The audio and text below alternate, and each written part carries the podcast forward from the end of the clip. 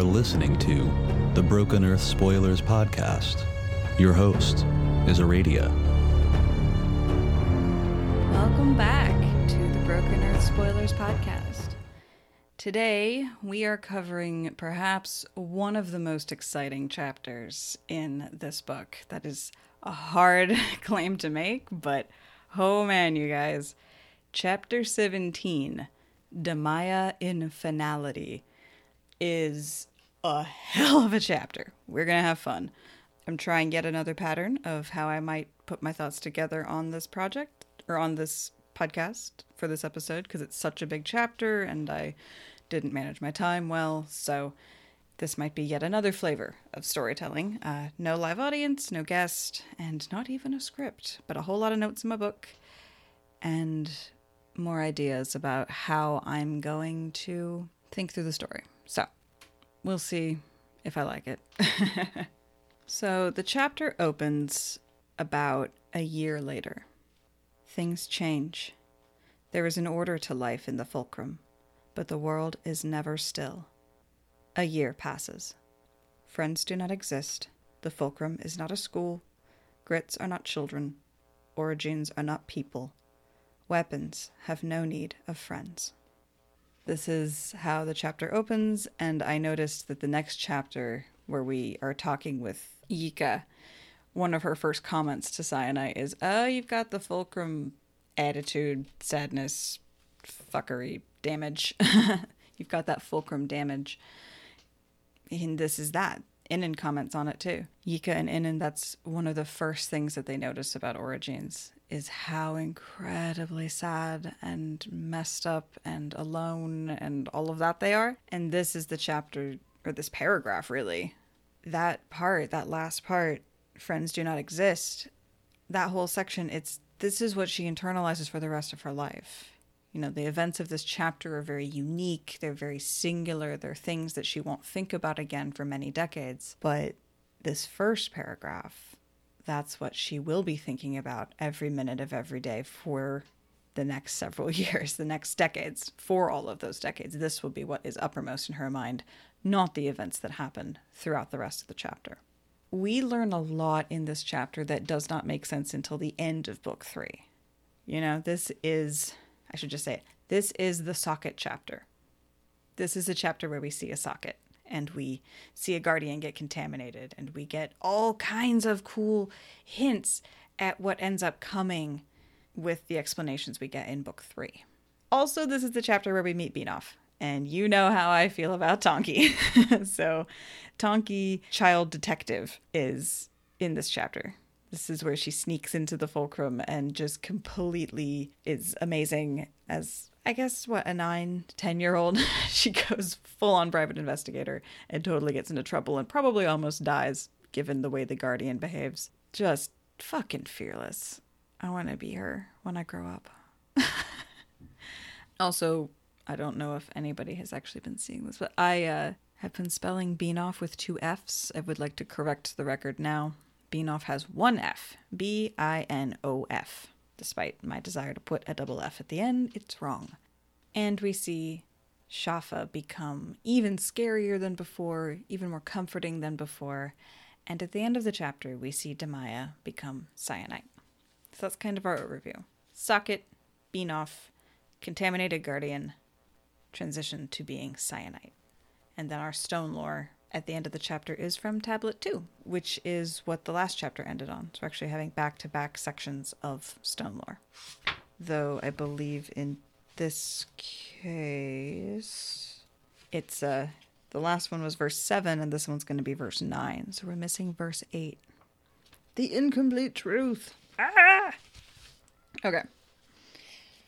So, Damaya is bored, basically the library that she's she's learning to like to read, but she's got a bit of dyslexia going on, and the library doesn't have a lot of books that are meant to be entertaining because, as it points out, weapons do not need fun either. Right? She's being trained to be a weapon, not to have a good time. It's so sad. She practices her lessons really assiduously, and orogene's power is in her focus. So she will actually just think through her lessons and practice, which actually makes a lot of sense aside from the fact that it makes sense within the magic system that has been invented for this series.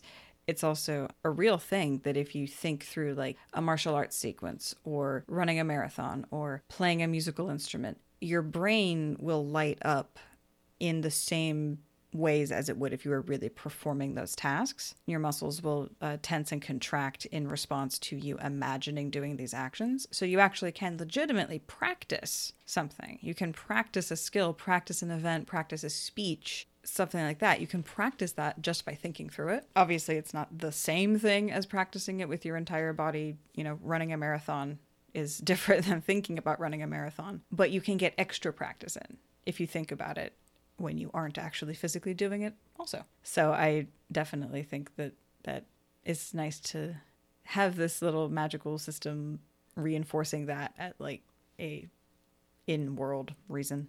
It's nice. And we get a really interesting sense of how this whole they aren't children thing works with respect to their autonomy. They have a schedule they have a schedule and they have areas that they are restricted from, but they're pretty much let loose to run around as they will within those constraints. There's very, very little control being exerted. There's expectations and there's punishments that fit the crime, but there aren't hard boundaries. You know what I'm saying? Like there aren't rules.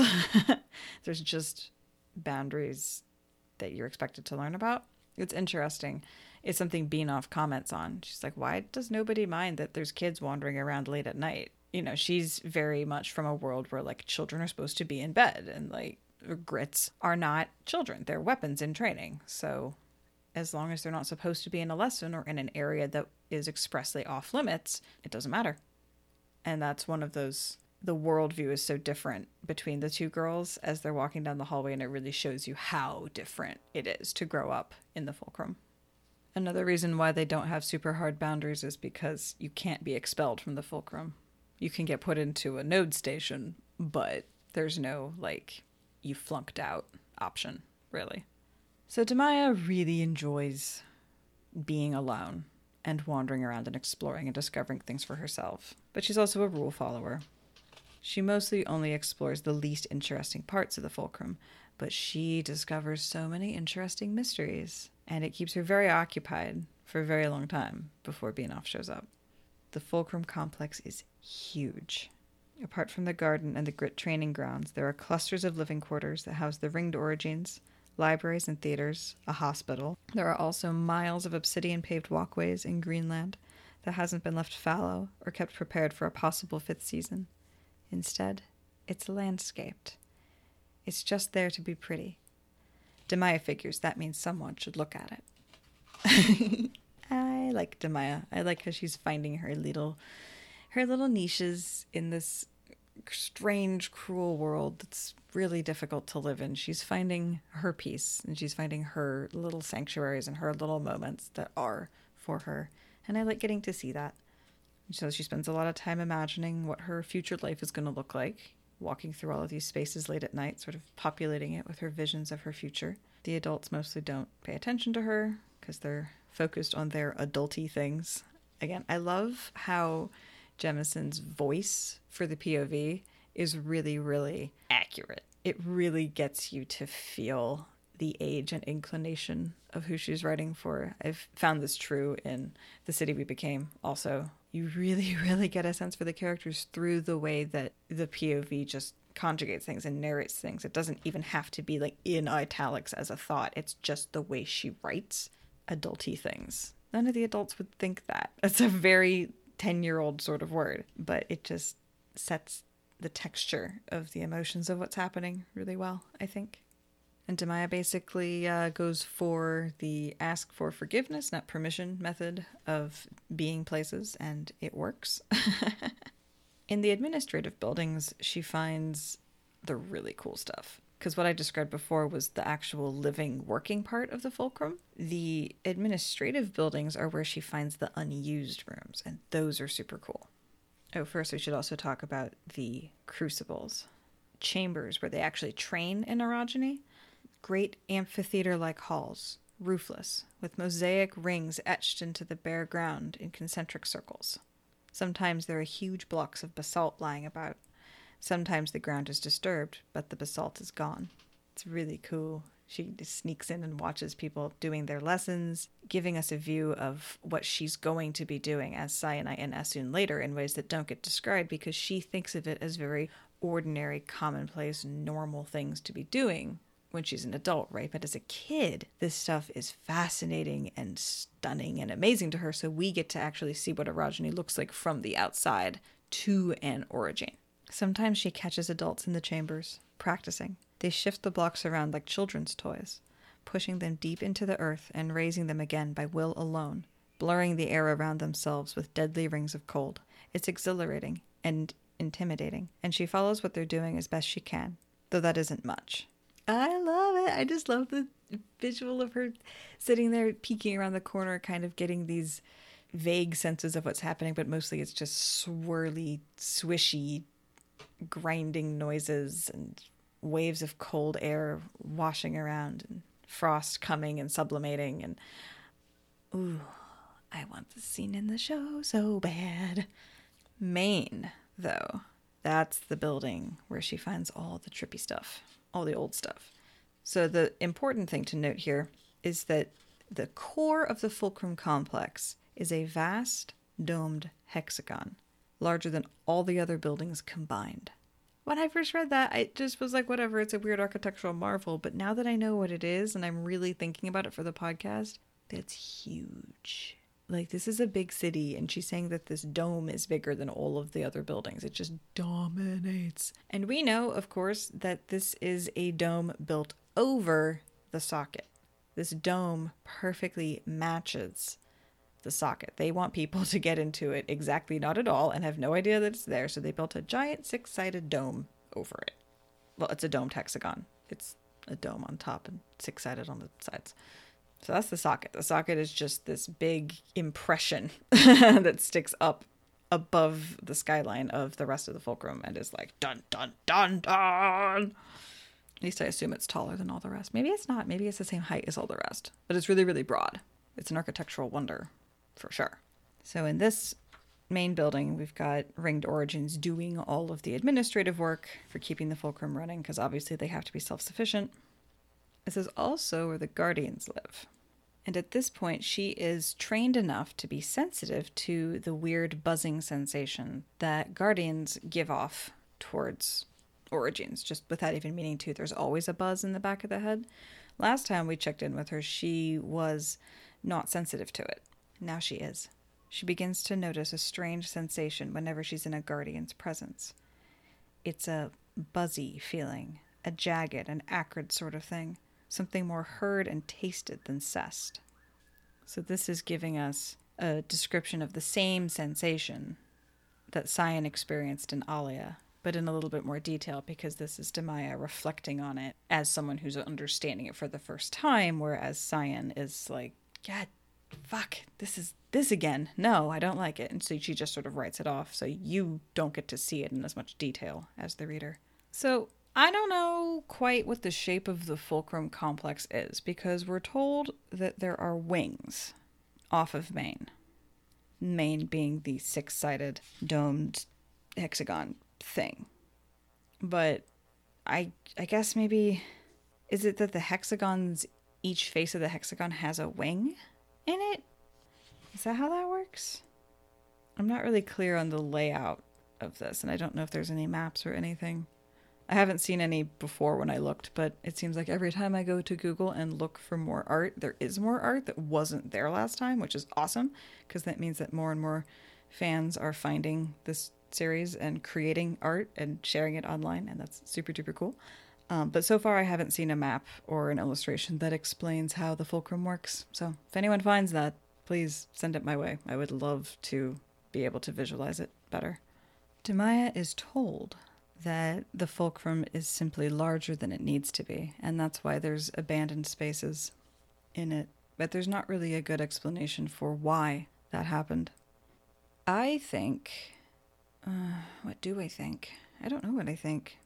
I think it's because it's an adapted structure. Well, but is it though?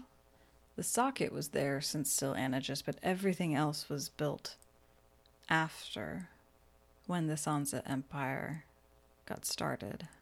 They built on this spot. We're going to learn a bunch of history later with Binof, but I'm just trying to think why the fulcrum is so big.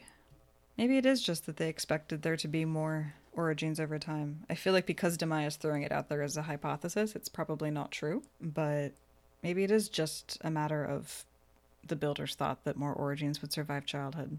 Or maybe they assumed there would be an actual breeding program for orogeny that was more successful. Because I actually do have a breeding program for orogeny, but maybe they assumed it would be more successful than it is. I don't know. If you guys have ideas, let me know. So eventually, Damaya finds some of these unused wings, and she's smart enough to not go wandering in without resources, so she spends a few days collecting a adorable explorer's pack of a knapsack out of a pillowcase, an old kitchen knife, a broken lantern, and she gets it all together and takes off like a regular little explorer, and I just love her so much. Some serious sirens happening outside right now. Every day lately, sirens. I don't know why. So I guess maybe the wings are just.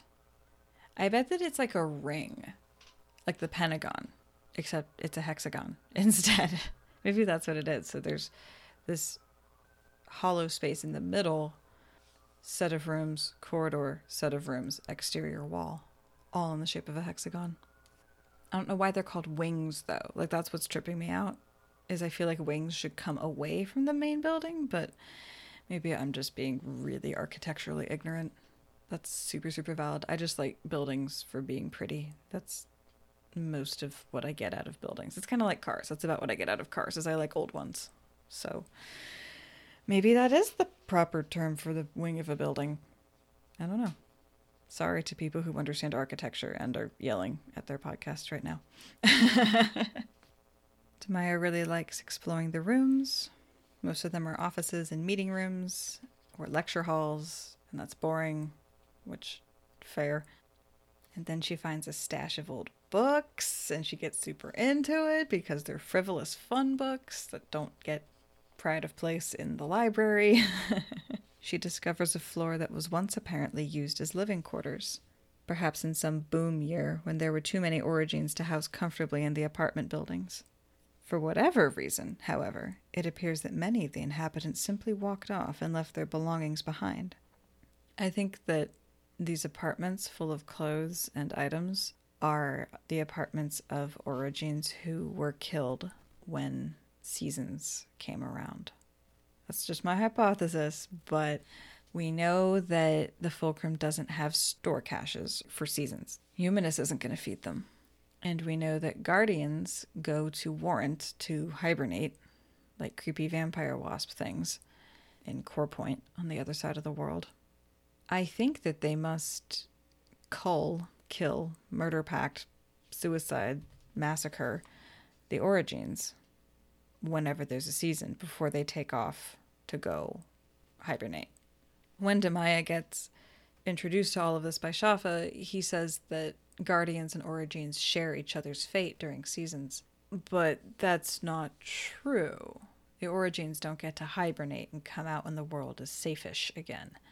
I think that they die, and I think that the Guardians would consider it a mercy to kill them rather than let them go to the mob. You know, like that would be a very Guardian thing to do. So I think that we find these you know, untouched, abandoned apartments because they were all, you know, led away, never to return without knowing that that's what was going to happen because a season has happened. That's just my head canon. Feel free to dispute it. She finds an interesting room full of plush ornate chairs arranged in a circle to face each other and has no idea why. I'm imagining a seance because I'm feeling random. She also finds a lab, the chemistry and physics lab. She assumes that it must be that orogenes are left to study orogeny to themselves and no respectable scientists are touching it. I don't think that that's right.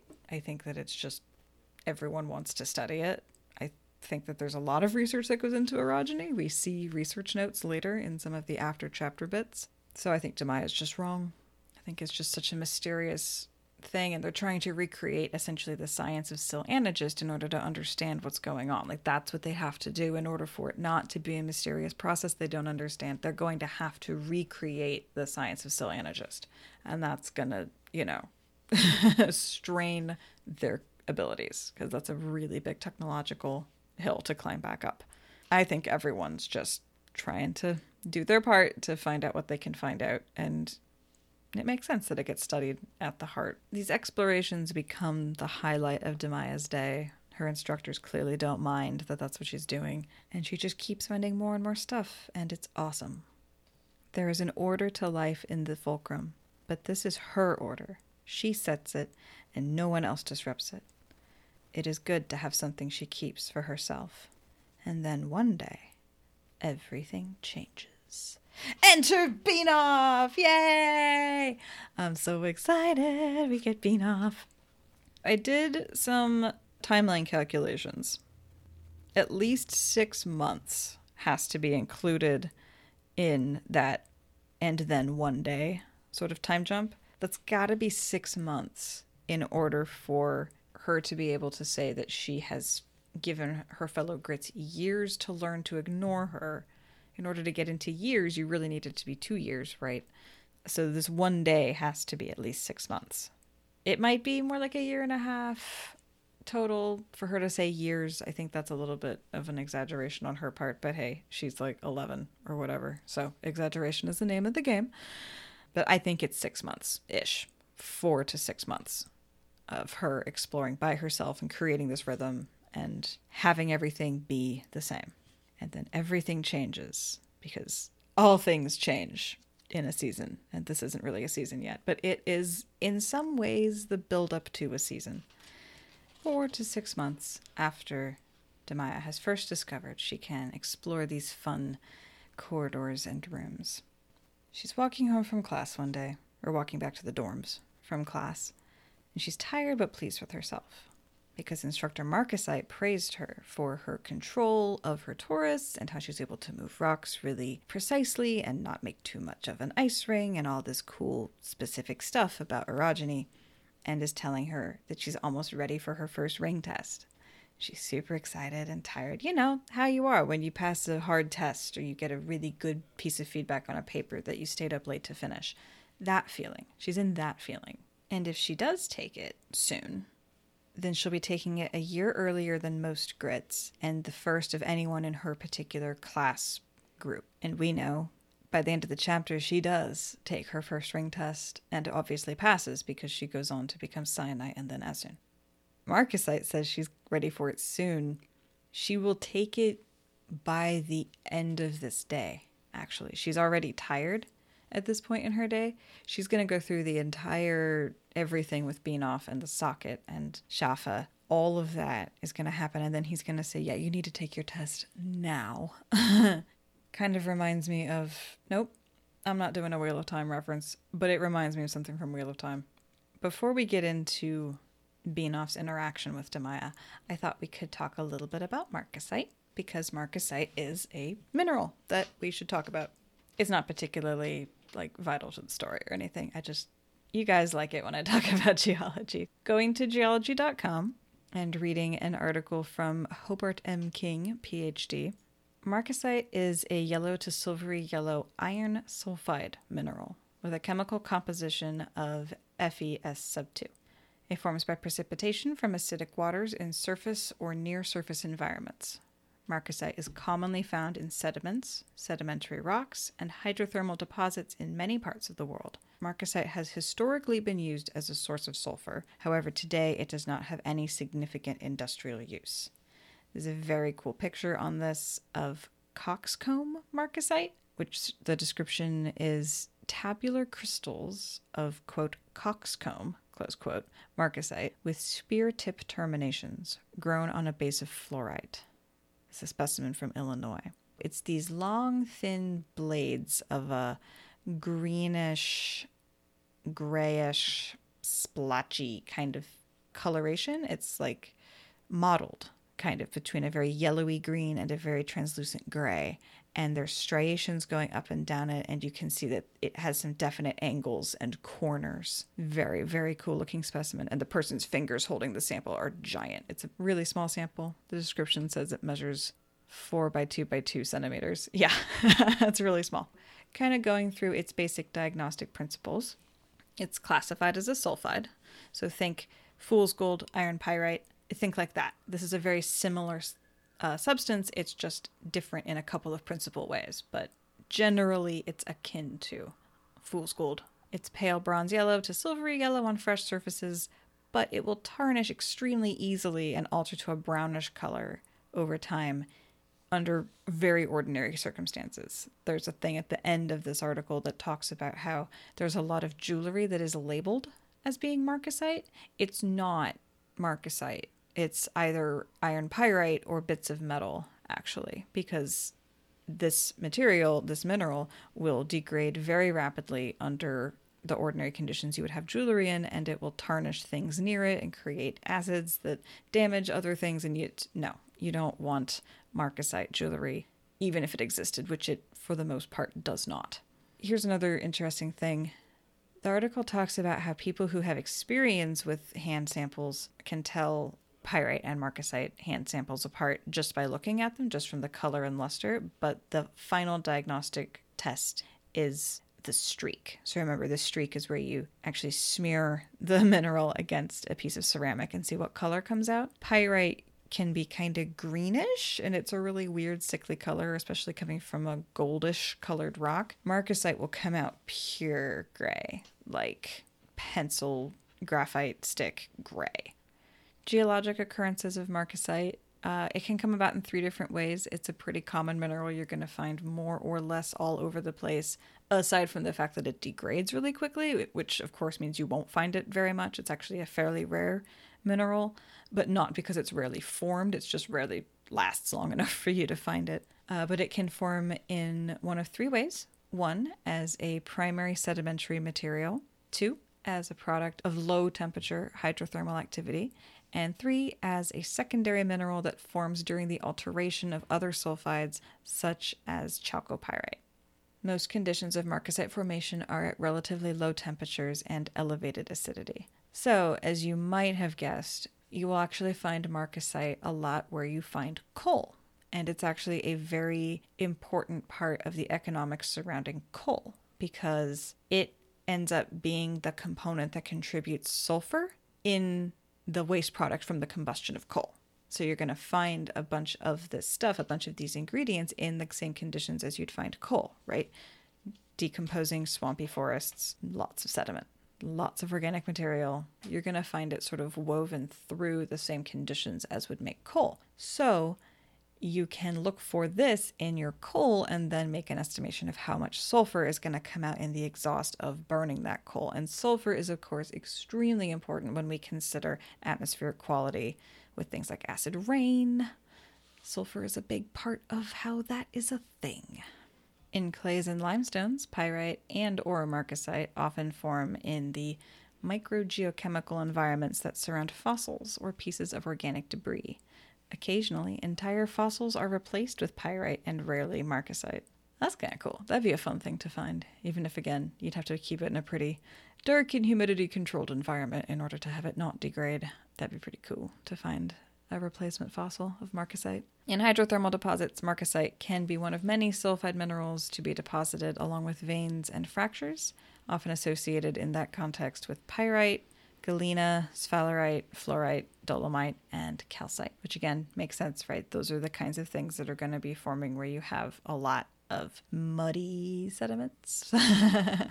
galena is uh, lead based, as I recall, but dolomite and calcite are like a fossil thing, makes limestone and stuff like that. It's one of the ingredients you'll find in old coral reefs. So that all checks out, holds together.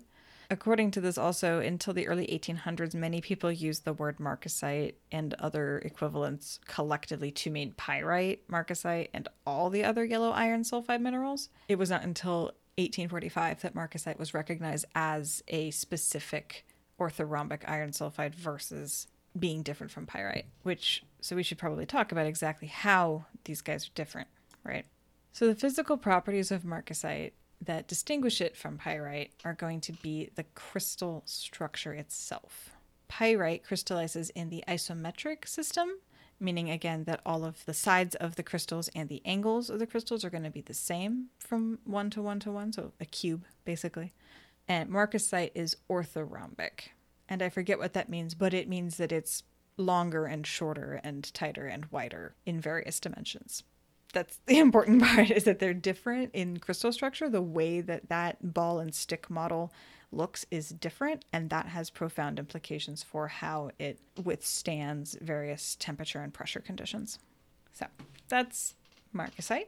Thank you, marcasite, for helping us out with that. So now we can get to my favorite character ever, and also like a totally badass entrance. Binof. This is the beginning of a relationship that ultimately helps save the world.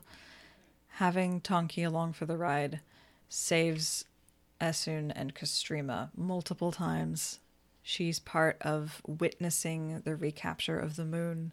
She helps the world begin to put itself back together with respect to understanding what having the moon back means. She's she's part of how the world goes on after, you know? Tonkee is part of who makes the world go on after the moon is recaptured. This is the beginning of that relationship. This is a day that changes this little girl's life. She's determined that she's found a big secret and she's going to do something about it. Little does she know that without her interference throughout her life, based on the things that happened this day, she might be one of the people that saved the world. Incidentally, obviously, Essun does the vast majority of the work, but this is the beginning of Tonkee being involved in the saving of the world. So the Grits are walking back to their dorms, and right as they turn a corner, this girl just steps into the line, just catches her moment and slips in so subtly that Damaya hardly even notices. and then she notices and is thinking about saying something. And then the girl gives her this cheeky fucking wink. And suddenly Damaya is a co conspirator. Just like that. Given how bad Tonkee is with people in the long run, it's hilarious to me that she pulls off slipping into the fulcrum and gaining an accomplice in Damaya so quickly. Like, she is much better with people as a kid than as an adult, I think.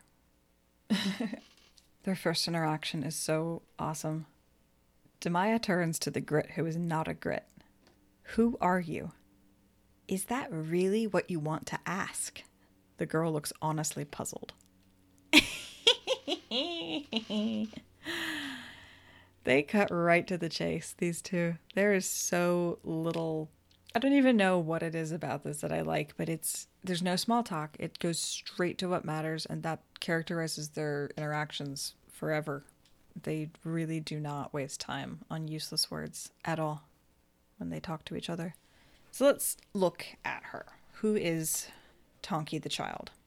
She is Damaya's age, tall and lanky, and more sallow skinned than most young Sanzeds, and her hair is curled and dark instead of stiff and gray.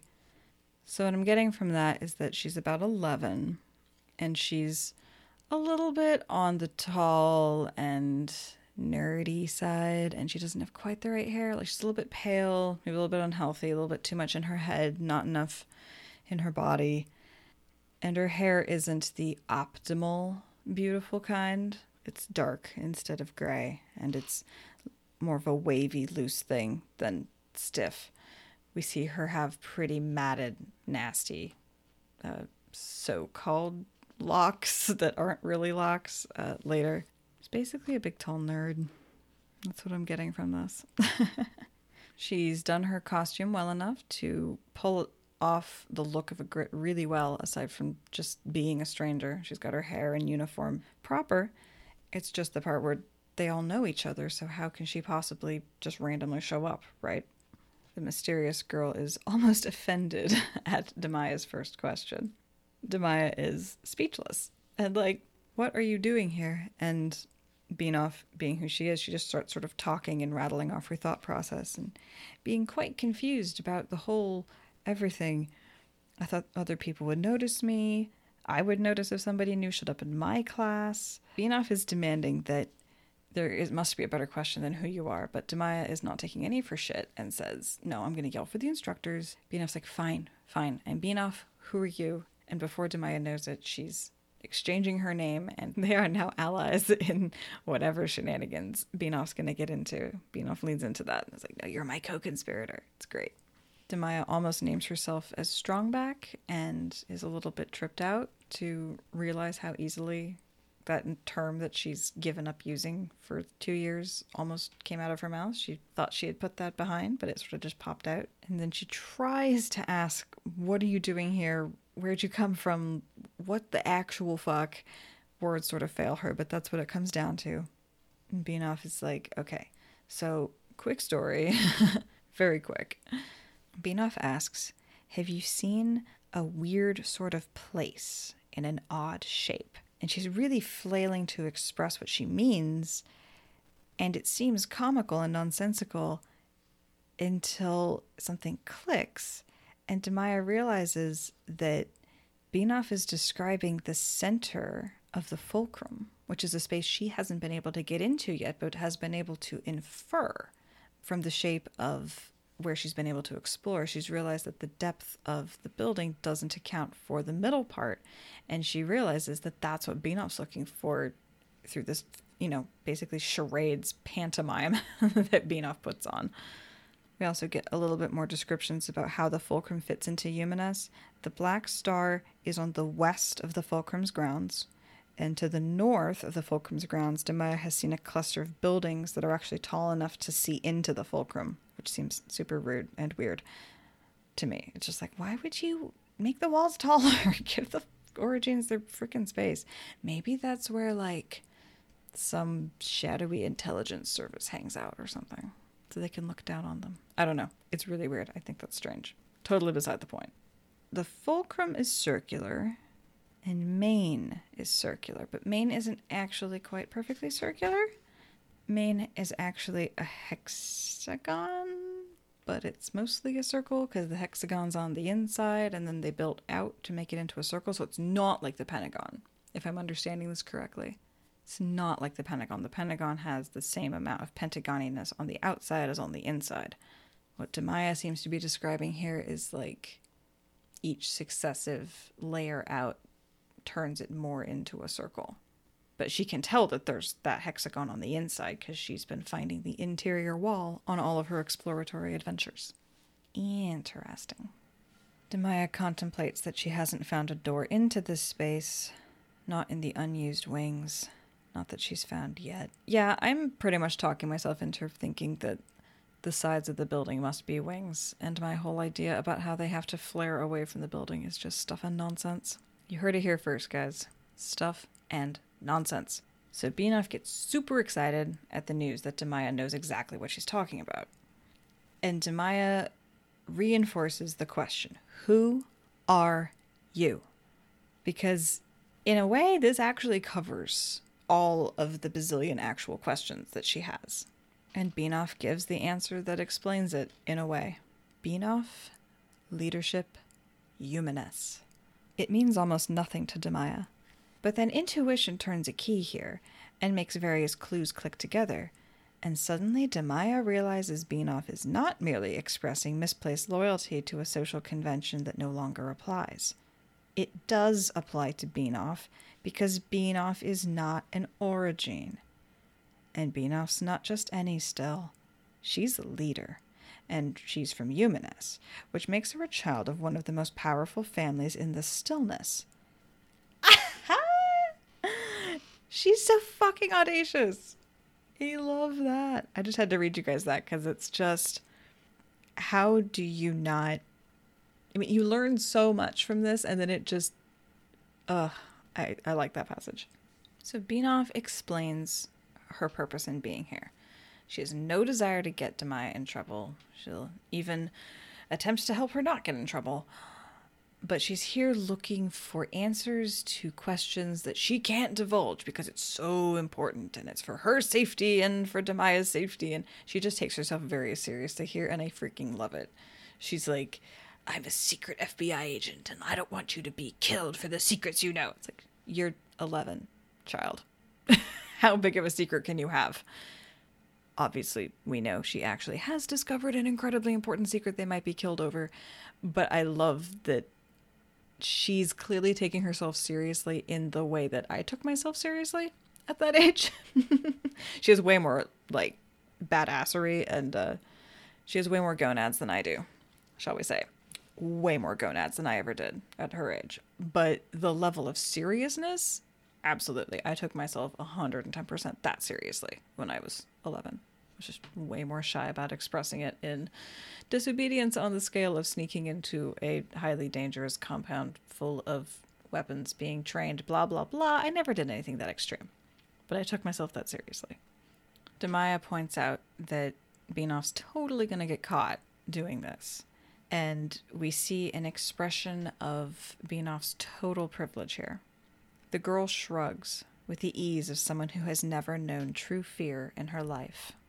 Her reaction actually is literally, when they do, I'll just tell them who I am. Like, wow, check your privilege. She's literally going to be like, Do you know who my dad is? And then they'll be like, Oh, sorry. And she'll be fine. You know, she won't get punished beyond whatever her parents do to her, which, you know, could be pretty bad. We have no idea what her parents are like. But the casualness with which she shrugs it off speaks to the fact that her parents are probably pretty much some overachieving, high level, like, well, no, she's the child of one of the most important families in humanist. But you know, it's like the ambassador's son or the president's daughter or somebody like that getting in trouble. It's like, do you know who my dad is? Damaya refuses to help because, as she thinks of it, she isn't a leader or a person. No one will save her. She has no protections, remotely like what Binof has. She will just get chucked aside like crack. And Binof is like, no, I have blackmail against you because you already haven't turned me in, so I've got you as an accomplice. Damaya's like, eh, I can call your bluff. It's a gamble at this point. So, also, I'm pissed that you're trying to manipulate me.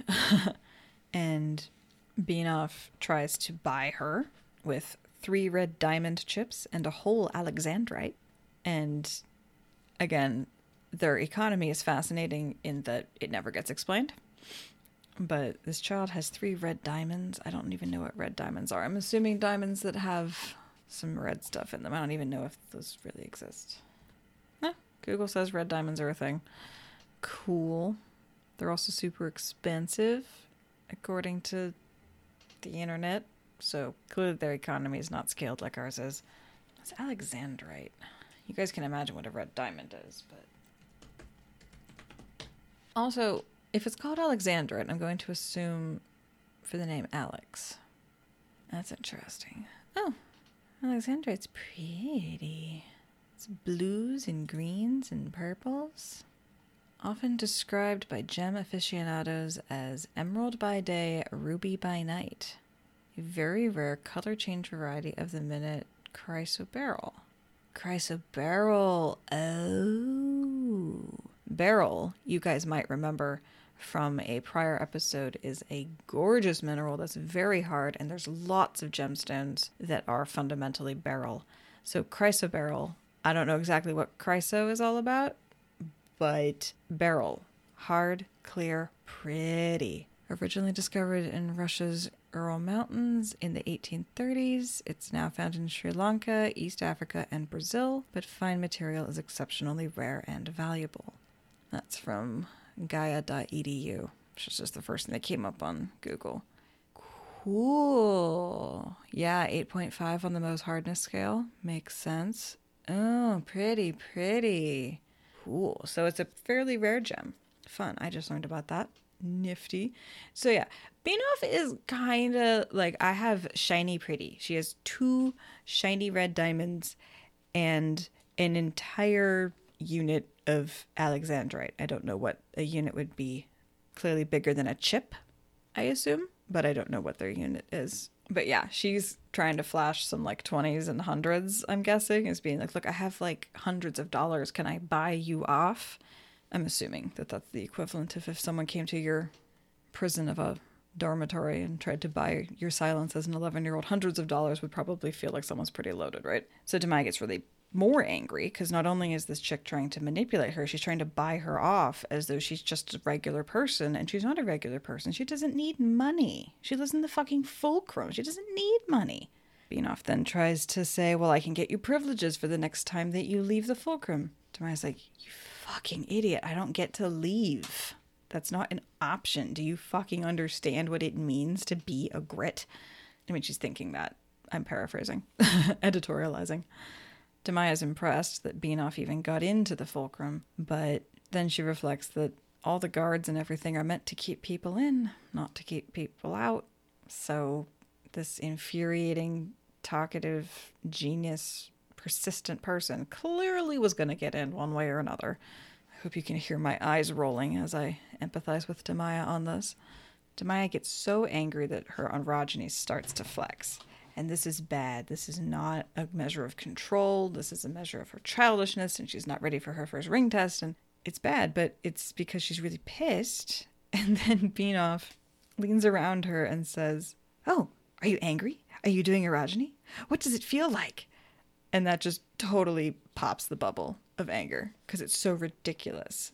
Damaya is being raised to think of herself as Misalem, as a monster, as a tool, and thinking of this power as being this terrible curse and burden and all of this stuff. And Binof, wonderful, wonderful Binof, is just like, ooh, can you show me more? She's just fascinated. I love that about her so much. It reminds me of um out myself as a Star Trek nerd. It reminds me of Kira and Odo in DS9. The fact that he sees himself as such a terrible, scary thing for being what he is. And she's like, I love you and every part of you, and your ability to change is part of that. I don't love you despite it. I love you including it, not because of it, but including it. That is a part of you that I enjoy. This kind of reminds me of that. Obviously, it's not romantic, but it's just the, the inversion of fear to fascination. One man's terrifying thing is another man's life's passion. Looking at you, volcanologists. We learn that Damaya has no idea if this is how all leaders are or just this one person because Palela was such a small town that nobody from the leadership cast even lived there at all. It's a very, very stratified society that this world is set up in. She literally didn't have people from that group remotely in where she was growing up. So she doesn't even know what they're like. She's wondering maybe this is just what Humanessian leaders are like? Or or maybe maybe this girl's just ridiculous. Yes, it's it's this girl. Binof is one of a kind. She's very excited to be meeting a child orogene. She's never gotten to meet one. She's nothing Damaya's nothing like what the Lorist said she would be. She's not scary. She's just another girl like her that she just wants to make friends with. And Damaya says, I don't understand anything about you, which unexpectedly makes Binof sad because it reminds her of how her mom talks to her. Which makes me sad because we know that she eventually gets disowned from her family. Well, not really disowned, kind of disowned. She gets given a new identity, buried at university, and given all the money that she needs to just stay quiet and be an academic. She's probably five, ten, five years, maybe.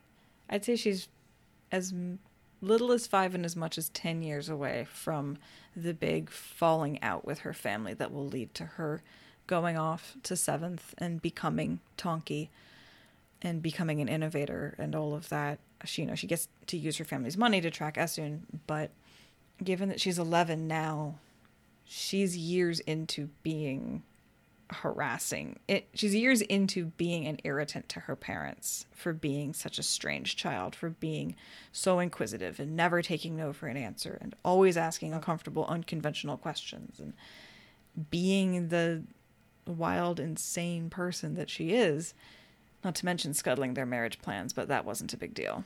But she might even be struggling with her parents to accept her being a girl at this point. I have no idea how much of a struggle that was. We know that it was not technically a boundary to her getting married and furthering her family's lineage. We know that that wasn't an issue fundamentally, but we don't know if that was like a short conversation or a long conversation. But in any case, if she's 11 and feeling sad about being reminded that her mom doesn't understand her, then we're years into what leads up to a big fucking blowout fight that turns Binof into Tonkee. Poor girl. Anyhow, She insists, come find this room with me, and Damaya honestly can't really resist because novelty. To hang out with someone, to have a mission, it's exciting. She's a kid. She wants to do cool shit. And so she says yes. And so the conspiracy begins. Damaya says that she's never found a way into the space. She knows where Binof's talking about, but she doesn't actually know how to get into it. Binof says, Well, that makes sense. It's a special space. It's not going to be easy to get into. But she does know that it should be on the south side of the building, based on some old architectural drawings she saw, which, again, child detective. I love her so much. She's like 10, 11 years old, pawing through filing cabinets of dirty old architectural drawings and getting caught by like the family steward or something, being like, Young Miss Binof, what are you doing in that library again? I'm going to headcanon that that scene happened, and you can't stop me. I need the entire backstory of her growing up because I think it would be the best, like, kid comedy thing ever. It'd be so cute. Okay, focus. So Binof knows it's going to be on the southern side of the building on the ground level. Not one of the unused wings, unfortunately. This is because it's the Guardian's wing. We learn in this scene, in this chapter, that the Guardians live on the south side, the south wing of the fulcrum, and that makes sense because that's where the door to get to the socket is, right? It totally makes sense that they would have the door buried inside their territory, so to speak, right? So they go on the walk like usual. Damaya's really anxious that someone's going to notice them, and she thinks people are noticing them more. And then she passes Galena, Galena, who once saved her from getting kicked out or getting kicked to a node station or something for being drunk because crack got her drunk. When he smiles at her and looks away, she realizes that she is getting more attention because she has a friend, but not for bad reasons. It's not like they don't recognize the grit with her, which they they think that they must recognize the grit with her, right? They just assume, oh yeah, she's with a friend, but they all think it's cute that the little loner girl has a friend and it's hilarious because it gives her so much anxiety but it actually reflects like one of those little bits of humanity that actually does come through from the instructors to the students for all the fuckery that's happening. They are actually excited to see that and all it does is give her anxiety. Binof thinks it's really weird though that they're getting so little attention. Again totally different perspective on the exact same thing. Damaya thinks they're getting tons of attention. Binof thinks they're getting no attention. Such different worldviews such different senses of danger and senses of what you need to be aware of Damaya dismisses Binof thinking it's strange, and Binof's like, but we could get hurt. We're kids. Because she's thinking, you know, like an 11 year old with lots of privilege, like I'm getting hemmed in with rules about how to not hurt myself all the time. Damaya's like, but we're not kids. We're young tools. And Binof is really having a hard time wrapping her head around that.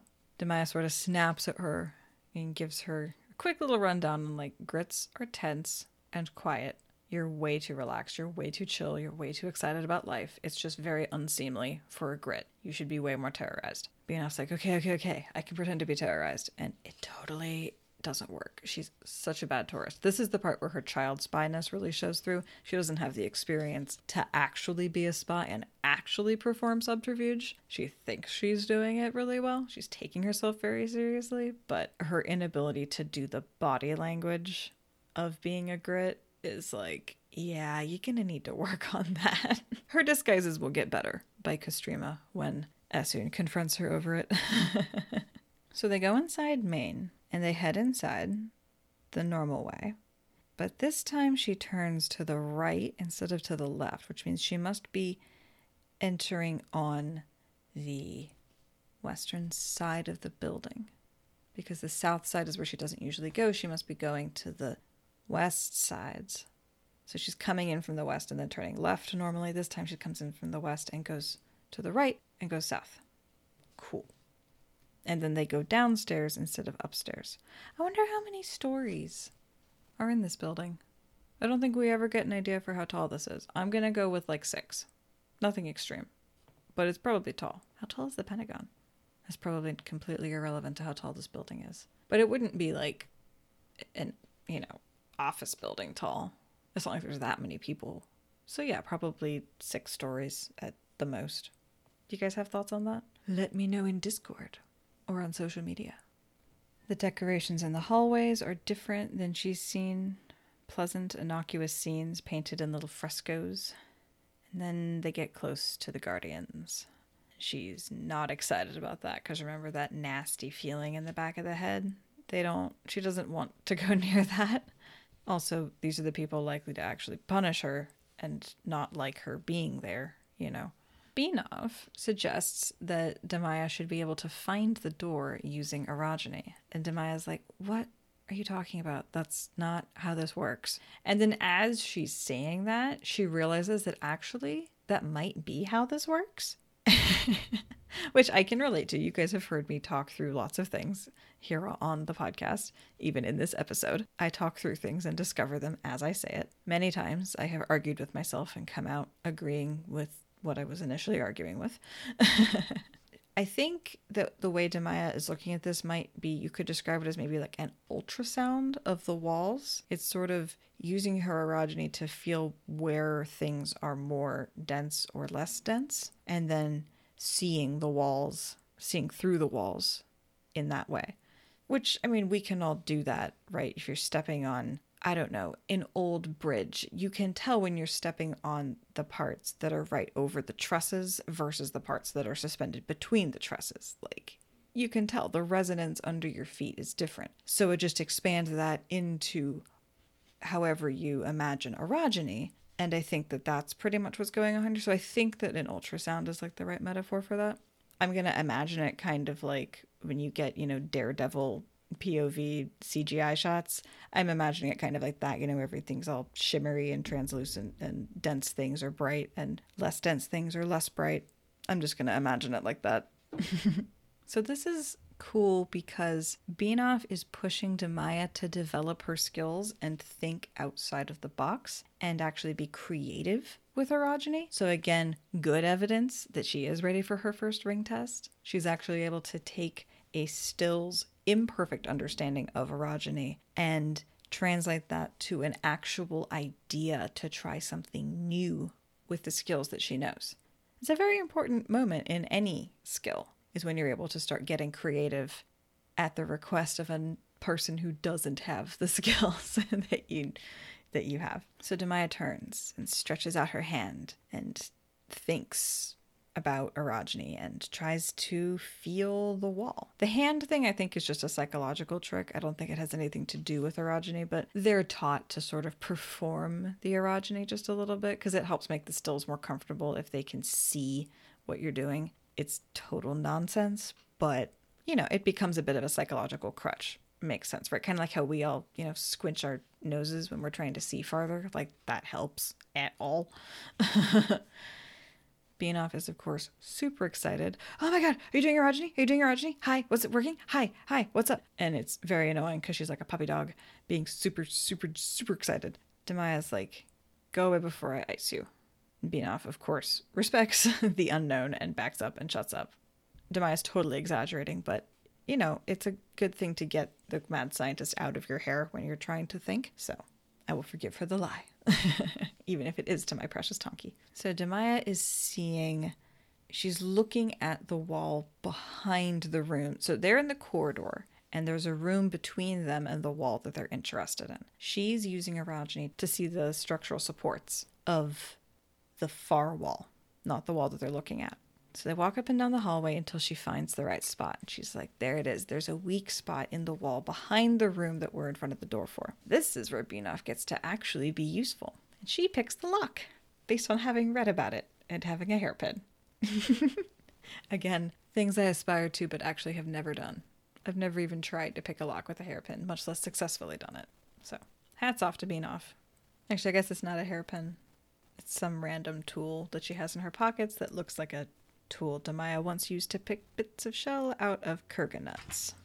So it's not a hairpin. But nonetheless, it's a little piece of metal that Binof got from somewhere and is she's going to use to pick the lock. And they have a very nice tense moment while Binof is trying to get through the thing. Damaya is pacing. It's just very much montage scene of anxiety.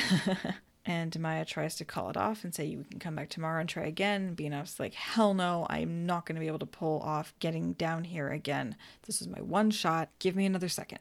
And it works. And her response to that is to say, Earth's flaming farts.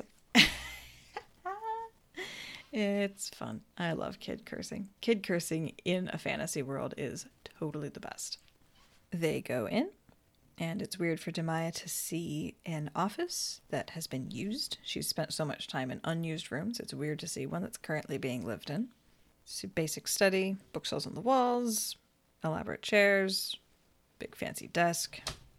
No door on the far side, but Damaya can tell that the room's not deep enough. So they go over to a closet and they open it up, and it's too shallow.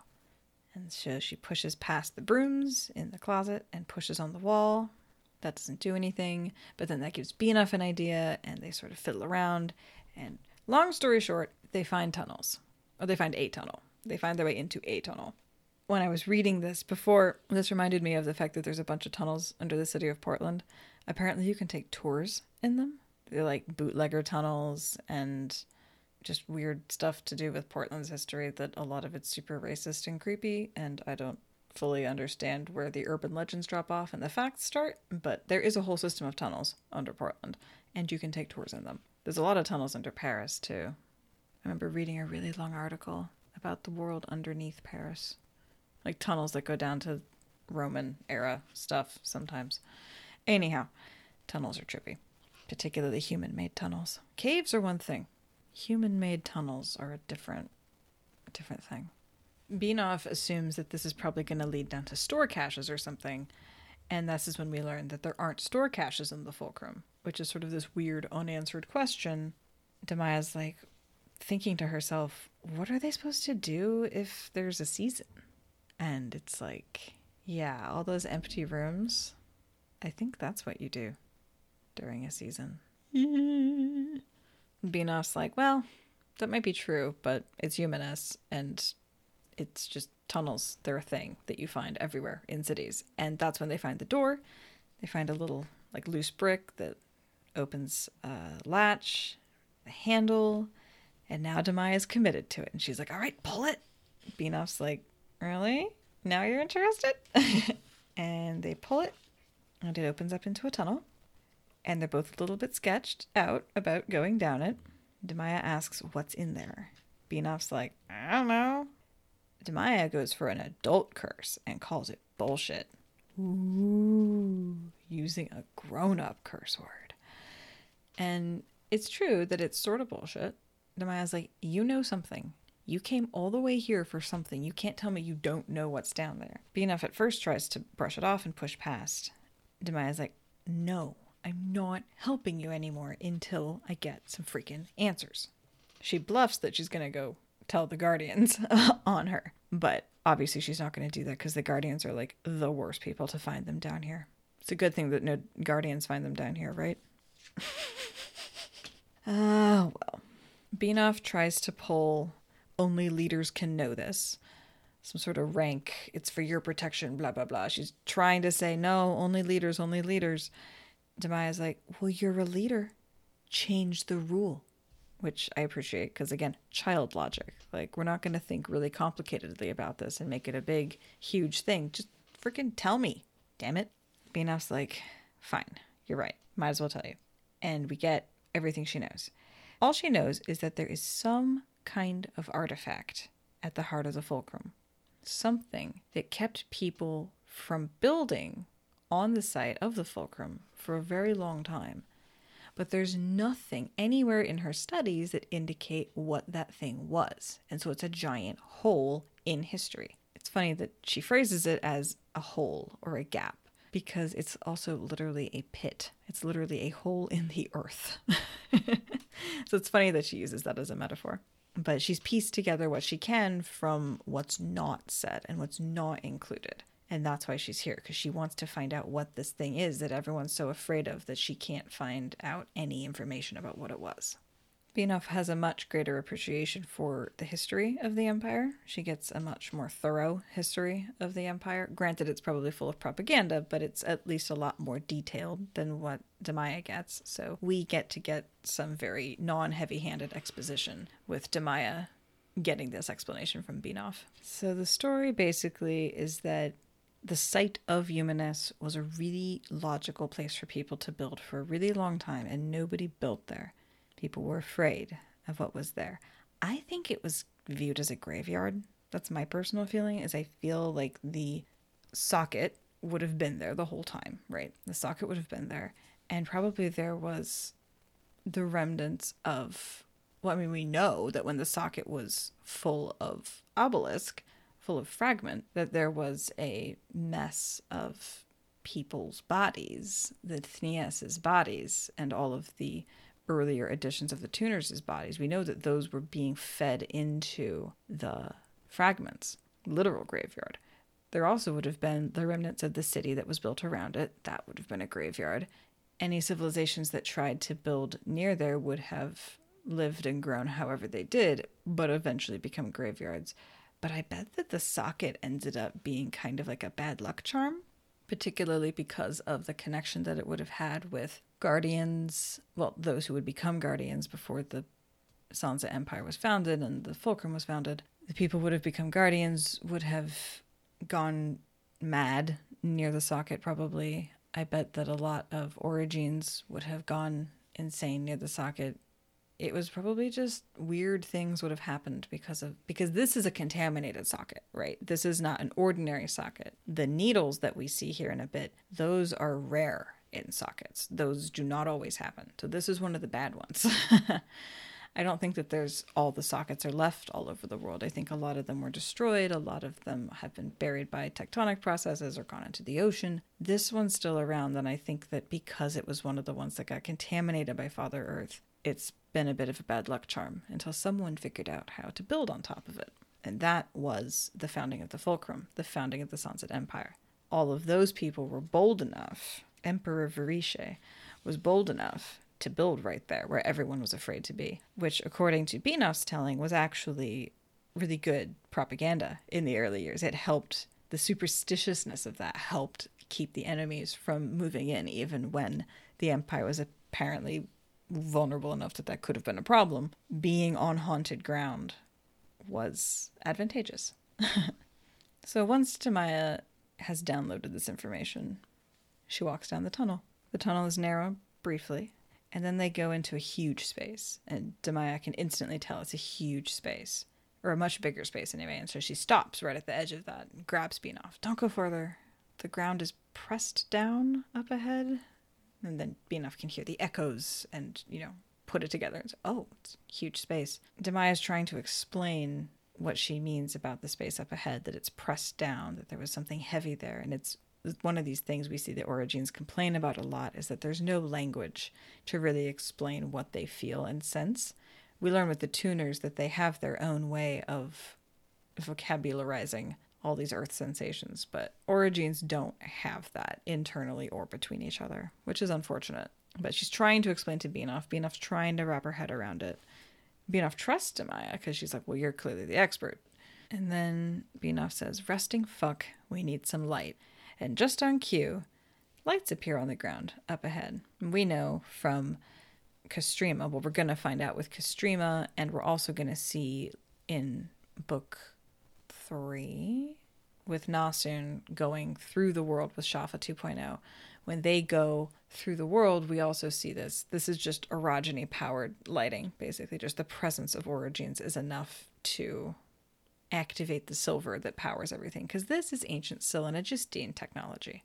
And it just runs off of life itself. Life is sacred in Syl Anagist. The yellow panels continue to activate in sequence and spread slowly forming an enormous hexagon and gradually illuminating the space in which they stand, a cavernous atrium with six walls, enclosed by what must be the roof of Main, high above. The walls are featureless, the same plain stone that comprises the rest of Main, but most of the floor of this chamber has been covered in asphalt, or something very like it. At the core of it, however, there is indeed a depression. That is an understatement.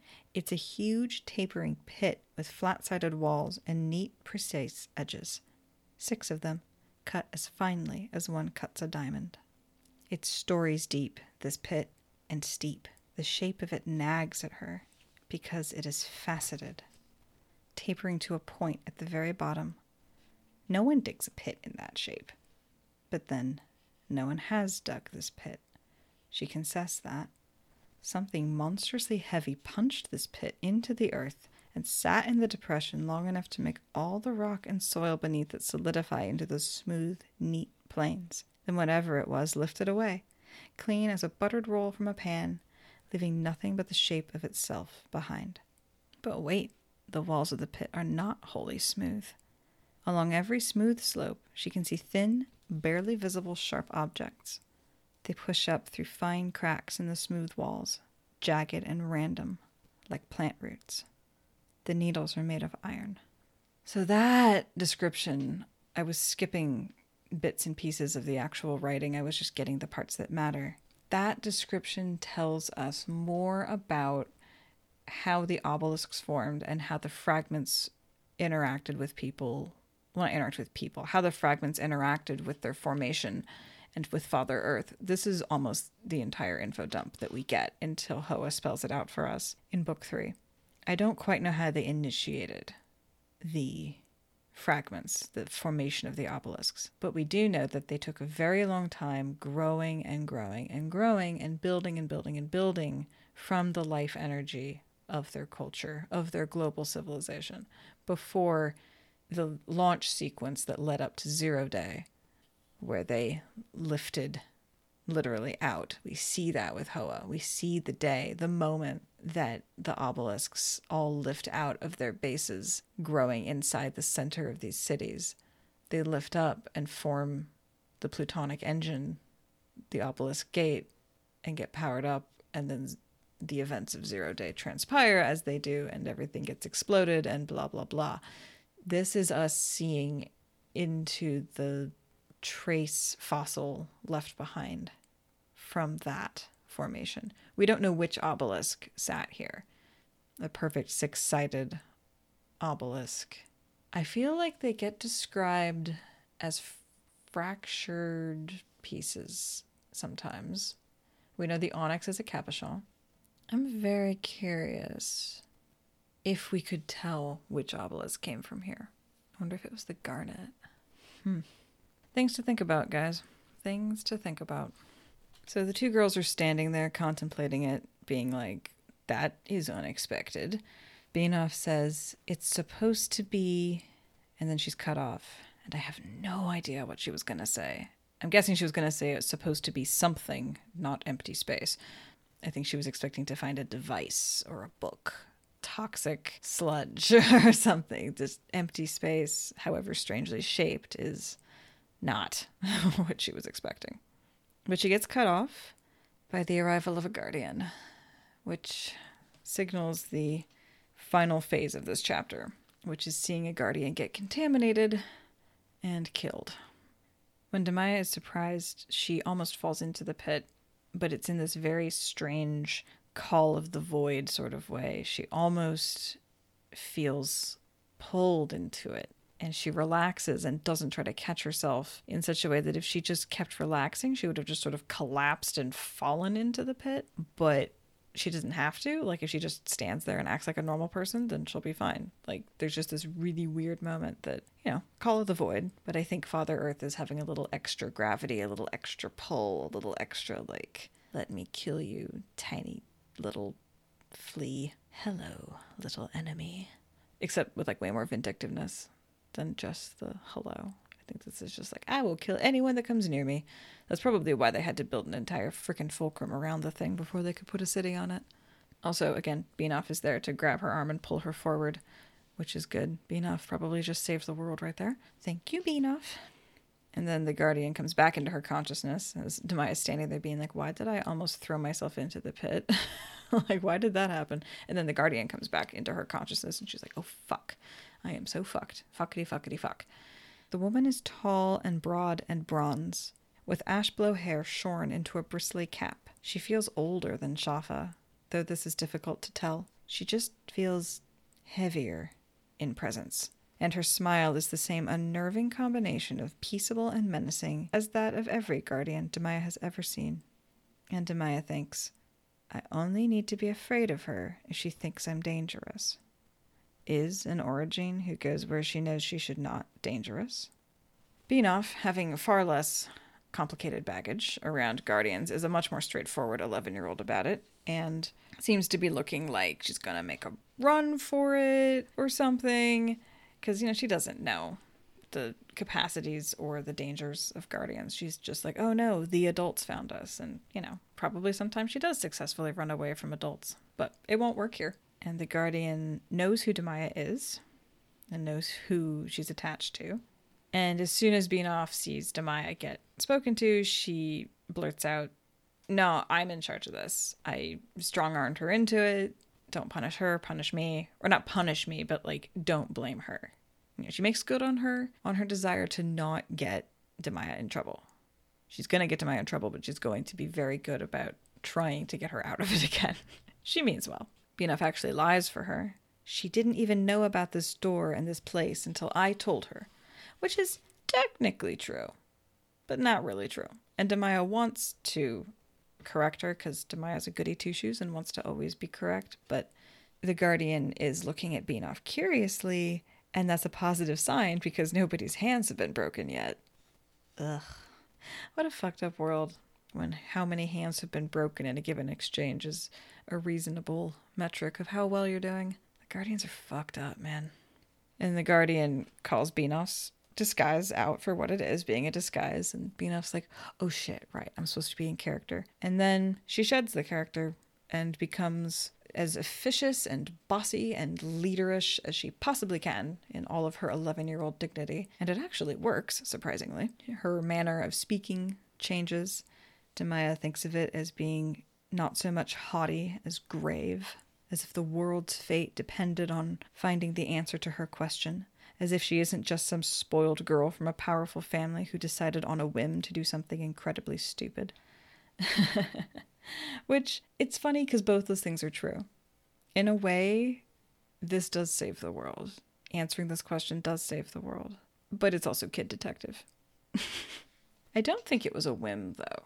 I think that this is probably something that Binof had been working on for like two years. I'm going to headcanon that this was the culmination of at least a year, but probably two years of asking questions and being confused and asking more questions and finding what she can find. I think this was not a whim. I think this was very thought out. Binof names herself, the Guardian is goes into full on PR mode. Oh, how nice to meet you. You're a leader. You should have let us know you were coming. We could have arranged a tour. Binof's like, yeah, I probably should have done that, but I just wanted to see it myself. It was probably a bad call. My parents will probably be annoyed when you talk to them about it because they totally know I'm here which surprises Damaya. Damaya did not expect Binof to think so far ahead as to make sure that they don't get murdered down there. But I think Damaya just has a low sense for who Binof is. Essun underestimates Tonkee too. It takes her a while to realize how valuable and useful Tonkee can be. The Guardian speaks in strange ways already here at the beginning, and I think from what Schaffa says later, she had let her connections to her origins degrade. So she'd kind of gotten more contaminated or more earthified by Father Earth. I don't quite know what goes on with Guardians, but you can kind of tell already here that she's a little bit not there. She's just the way she talks here. I shall speak to your guardian and we shall all speak together. That would be lovely, yes? Yes. Please. It's just there's a rhythm to it that feels like she's in a slightly different space or speaking with a slightly different cadence from a different era. Because if she's older than Schaffa, I mean, we learn in book three that Schaffa is probably one of the oldest guardians, and he's got to be in the tens of thousands of years old category. If this woman is older, and I'm going to trust Amaya on this and say that this woman is older than Schaffa, she's tens of thousands of years old. She's very old. She might be using the cadences of a bygone era. I don't know. That's what I think's happening here. You're getting just a tiny hint that something's a little off before she gets fully contaminated. The Guardian leads them out. The lights go off behind them. They go through the office, and the Guardian stops Damaya, takes Binof farther down away. Binof looks at Damaya and tries to communicate something with her eyes, but Damaya's not interested. She's already gotten in enough trouble, and so the message doesn't connect. I suspect that the message was something like, I will find you and we will talk about this again. Obviously, that doesn't happen for 30 years, but I would guess that that's what the message was. And it does ultimately come true. And that's the last we see of Binof. That's the last Damaya will see of Binof for 30 years. That was an interesting afternoon in Binof's life. Damaya still has one more, two more horrific things to go through for the day. First, she has to deal with this guardian getting freaky, and then she's going to have to deal with her first ring test. Though we don't have to deal with her first ring test because that's not on screen. So Damaya waits where she was told to wait because she doesn't need to get in more trouble for not being there when she was told to stay. Other guardians notice her but don't do anything. Presumably at this point, Schaffa is hearing that he needs to come down and do something about one of his charges. And then after a little bit, the guardian comes back, having discharged Binof to whatever. She probably turned her over to the head of security and was like, just deal with this. And the dude was like, what? Why is there a child here? The guardian's like, just deal with it. And then turns and walks away. I'm going to imagine that's more or less what happened. And then Binof has some sort of hilarious one liner and then cut to black. the guardian comes back and says, I've sent for Schaffa. Fortunately, he's in the city, so he can get here soon, which is extremely fortunate because based on what happens next, Damaya might have died because Father Earth comes through this woman and maybe would have killed her. I don't know. But it's very fortunate Schaffa was in the city. So they go to a different office. We go through kind of a office space full of desks of people that have a mix of black and burgundy uniforms as well as civilian clothing, which is interesting. This is one of the few spaces where all three parties, Guardians, Orogenes, and Stills, actually interact in an administrative sense. I have no idea what any of that means, but I'm going to guess it has to do with intelligence gathering because, you know, what else would they be doing? I guess. She is led to a small private office at the end, an unused office. She starts out with apologizing. I'm sorry, I didn't think. Guardian brushes that aside and says, Did you touch any of the extrusions from the socket walls? This is very important. The Guardian is very curious if Damaya touched those needles that came out of the walls because that's how Father Earth touched the obelisks. That's how Father Earth learned what he did about the strange parasitic life form on his surface. Presumably, that material is also the same kind of material that gets used to make core stones. Oh my god, what if this is where core stones come from? What if they harvest them from here? Oh my god. This must be where they can harvest core stones from. I mean, they probably recycle them because weird, creepy reasons, but this, in theory, would be the same material? Would it? I don't know. I mean, Father Earth would have all of the materials of his crust to work with. He wouldn't have to send core iron. Or would he? Oh, man. Oh, man. Maybe that's why they had to put the fulcrum here, so they'd have access to as much of the core stone material as they would need. Because they would have not had very much, because as I recall, it's like the size of a baseball or something is the sample that's on zero day. That would be a very finite source. This could be the mine, so to speak. Oh, whoa. Okay, head canon accepted until someone comes up with a better explanation or counter evidence. Done. In the course of this conversation, this paragraph right here, as the Guardian is explaining what she's interested in about Damaya's interaction. Did you touch it? And explaining that. I think in these paragraphs at the bottom half of page 324, I think that is where she goes from fighting to maintain herself to losing herself and becoming contaminated with Father Earth. For some reason, in this moment, in this set of paragraphs, that's when the transition happens. I think. I think it doesn't happen before. I think it happens right here. The guardian puts out her hand to take Damaya's hand and asks, What did it say to Damaya? She kind of is holding Damaya's hand like a palm reader or something, being like, You can talk to me. tell me what it said. And Damaya didn't hear anything aside from that pull that almost pulled her in that Binof saved her from. And then the woman starts saying things that don't make sense to Damaya, but I think do make sense if you consider that the moon is coming back and that's going to be having an effect on the earth. The tug on the earth is going to reflect that. It's angry, angry and afraid. I hear both gathering, growing, the anger and the fear, readying for the time of return. It did what it had to do last time. It seeped through the walls and tainted their pure creation, exploited them before they could exploit it. When the arcane connections were made, it changed those who would control it, chained them, fate to fate. It made them a part of it. It hoped for communion, compromise. Instead, the battle escalated. It speaks only to warn now. There will be no compromise next time. That is the completeness of what Timay, this guardian, says. A lot of other things happen while she's saying that, but that is what she says. And it doesn't make sense when you're reading it the first time. It doesn't make sense to Damaya. It wouldn't make sense to anyone except late book Essun, late third book Essun. Really, it doesn't make sense to anyone except Hoa, probably. but it's like it's funny because the guardian speaks from herself. She's not speaking as the earth, and yet she's speaking as the earth. It's like she's some other she's interpreting the earth's feelings but through her own like conjugation. We speak of Father Earth, and often I use the pronoun he to explain the earth, but it makes sense that it's actually an it. You know, it's beyond life. Earth is so much more than a person.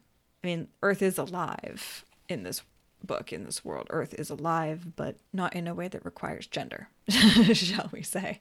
It's spoken of that way in enough stories that it makes sense. I think it's interesting that it hoped for compromise before, that it saw what happened before as a battle, that it needs to win this time, because we know from the perspective of the tuners in book three that the launch and zero day. I'm really excited to get to the third book now that I'm analyzing everything in the first book. Eee!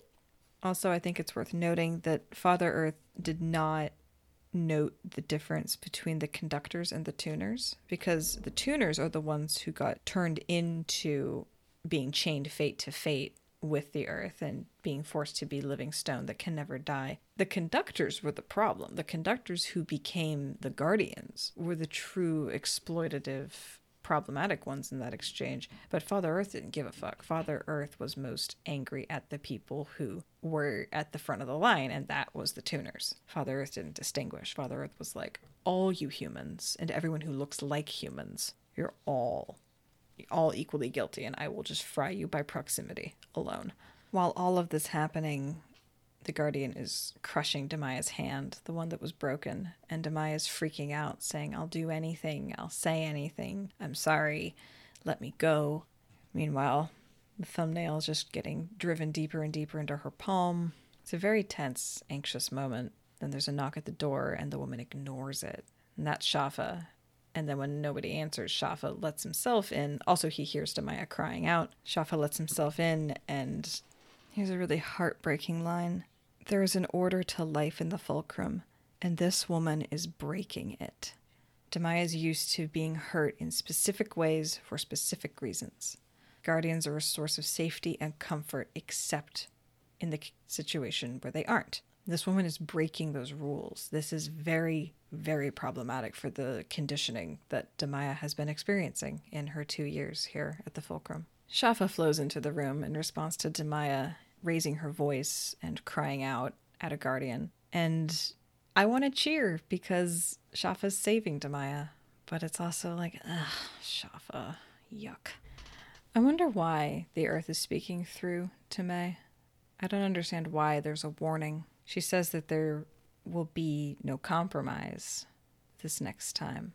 I don't understand why you need to warn if there's not going to be compromise. Just obliterate the fuckers, you know? I don't get it, Father Earth. What what's your game? Maybe Timay doesn't understand, or maybe I don't understand something about the perspectives. Timay might be interpreting it wrong. I don't know. But she's not really there. It's not Timay anymore. It's the Earth. but it's the Earth through a fragile human brain. So, eh, I don't know. So Schaffa basically checks in with the Guardian to make sure she really is fucked, and then is like, oh, that's a shame, and kills her by stabbing his hand into the back of her skull and ripping out her brainstem, as you do. it's so nasty. And it takes a lot of strength to do something like that. And it's just like, you. The scene is very, very horrific. Damaya screams because it's a very stressful moment to see someone get that happen to them and have blood suddenly come around their face and go slack. And it's just, it's really gross. And then Schaffa has a hand covered in like some really nasty gore. It's real gross. Damaya's not into it. She's screaming, and Schaffa is like, be quiet. And so she does. She shuts up. It's just, the whole thing is so horrific and messed up. Schaffa carefully removes the core stone from the corpse and gives it to one of the other guardians who comes in. I assume to be recycled, or maybe it's just that they don't want those things floating around because they could get into anybody and fuck them up. I don't know. But they're handled very carefully. And these other guardians come in and they all just sort of sigh, like, oh, that's unfortunate. Like this thing happens frequently, but I kind of wonder if it's because they all knew that Temei was old and had let her connection that staves off the agony of being a guardian. She had let that connection go south, so maybe everyone was kind of expecting something like this, and so it's like, oh, bummer. And they all kind of just ignore Damaya. They take away the body, they clean up the desk. It's all very efficient. Again, just the horror elements are just. This isn't like shock horror. This is psychological horror. They just move around this little girl who witnessed that and maybe almost died, and they just efficiently clean up the body around her and don't even pay attention to her.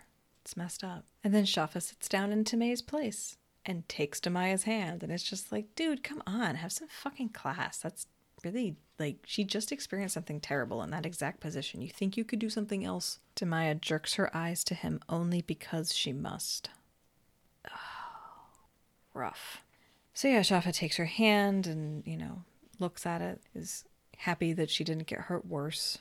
And then he says that was something you shouldn't have seen, you know, in a gentle way, like, I'm sorry you had to see that. You shouldn't have had to see that. And she asks him what was going on there, and he gives her a little bit of an explanation, you know, appropriate to the level of unfortunate information she's just gotten. He explains that guardians are different because they have an implant in the back of their heads. And sometimes the implant just something goes wrong and it has to be removed, as you saw.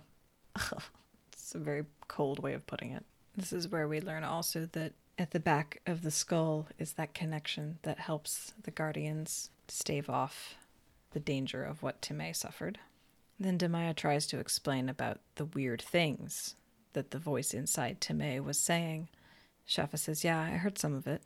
Damaya tries to explain it. It wasn't her, it was something else. And Schaffa says she thought she was deluded into thinking that that was Father Earth. And I crossed that out in a red pen and wrote truth in my book because it's important that they call it a delusion, you know? But it's truth. It's what is happening. It's a very interesting, interesting lie that Schaffa will learn the truth of in 20 years or so. 20 years or so, he's going to learn what that voice is like in his head for real. But for now, he believes that it's a delusion. It's not a delusion. Schaffa expresses genuine regret and compassion that Damaya had to see everything and witness that and go through this experience. And I believe him. I believe he's sincere here. He has his compassionate side despite all the horrible things he does. He thinks he's compassionate, so he means it. And this makes Damaya cry for the first time since he took her away. Well, since before he took her away, technically. For the first time since she had her life end and had to come to the fulcrum, she cries. And Schaffa comes around the table and picks her up and holds her and lets her cry herself out because that's the relationship that is here, you know? That's what the order of life in the fulcrum is is that guardians are your parent, your comfort, your jailer, all at the same time. Schaffa loves her in his tender and terrifying way. He smells of sweat and leather and iron, things she will forever associate with comfort and fear. It's so sad. So sad. So Schaffa holds her while she cries herself out. Very important tears. Those tears needed to come out. It's been a long time. It's a really, really, she needed that cathartic release. And Schaffa gave her a safe space to do it in. And then he asks her how she's doing.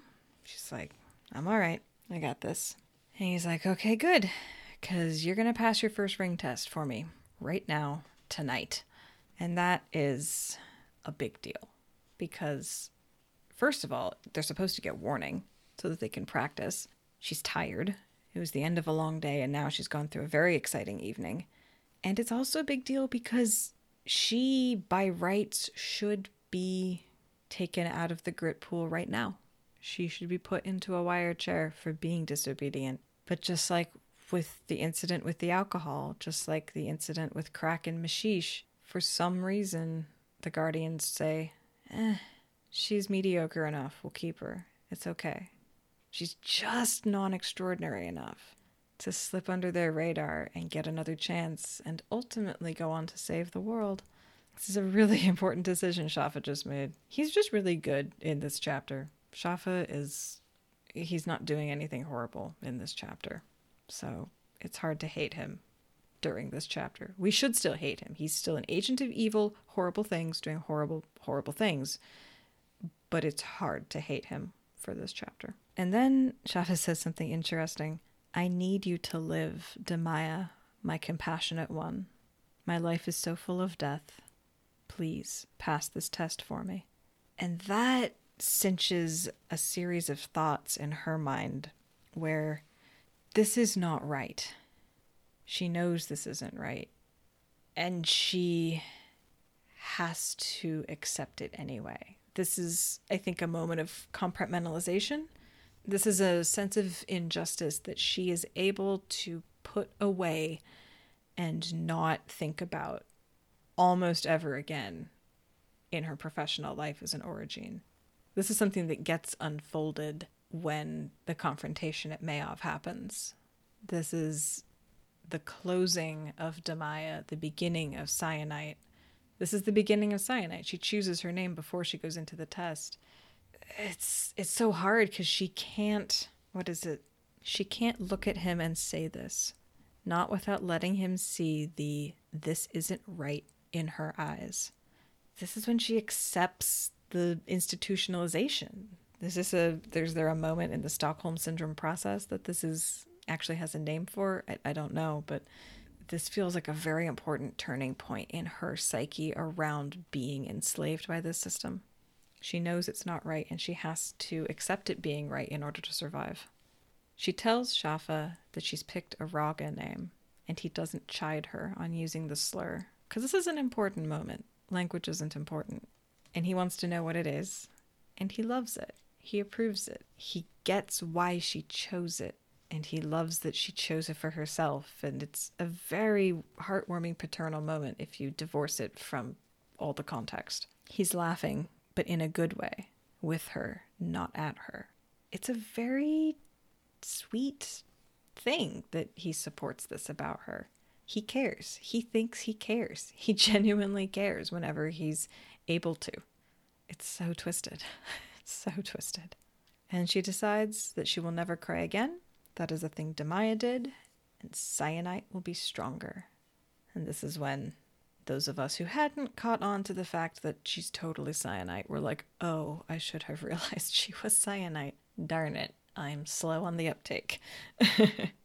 and so, as Syenite, she promises that she will pass the test for Schaffa and Schaffa says, My good girl, and smiles and holds her close, which just feels like a really creepy bow to put on top of the conditioning situation that just happened. I feel like that was a very yucky moment in her conforming to the fulcrum, and he just wrapped it up with the creepiest bow tie you possibly could.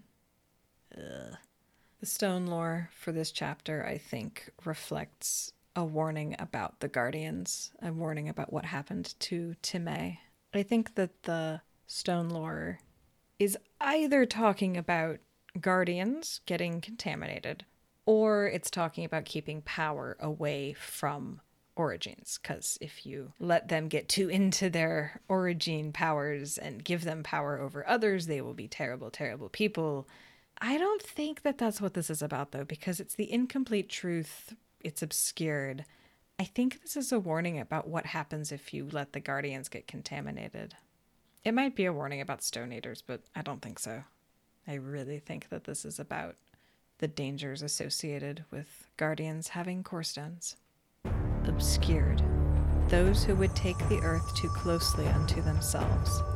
They are not masters of themselves. Allow them no mastery of others.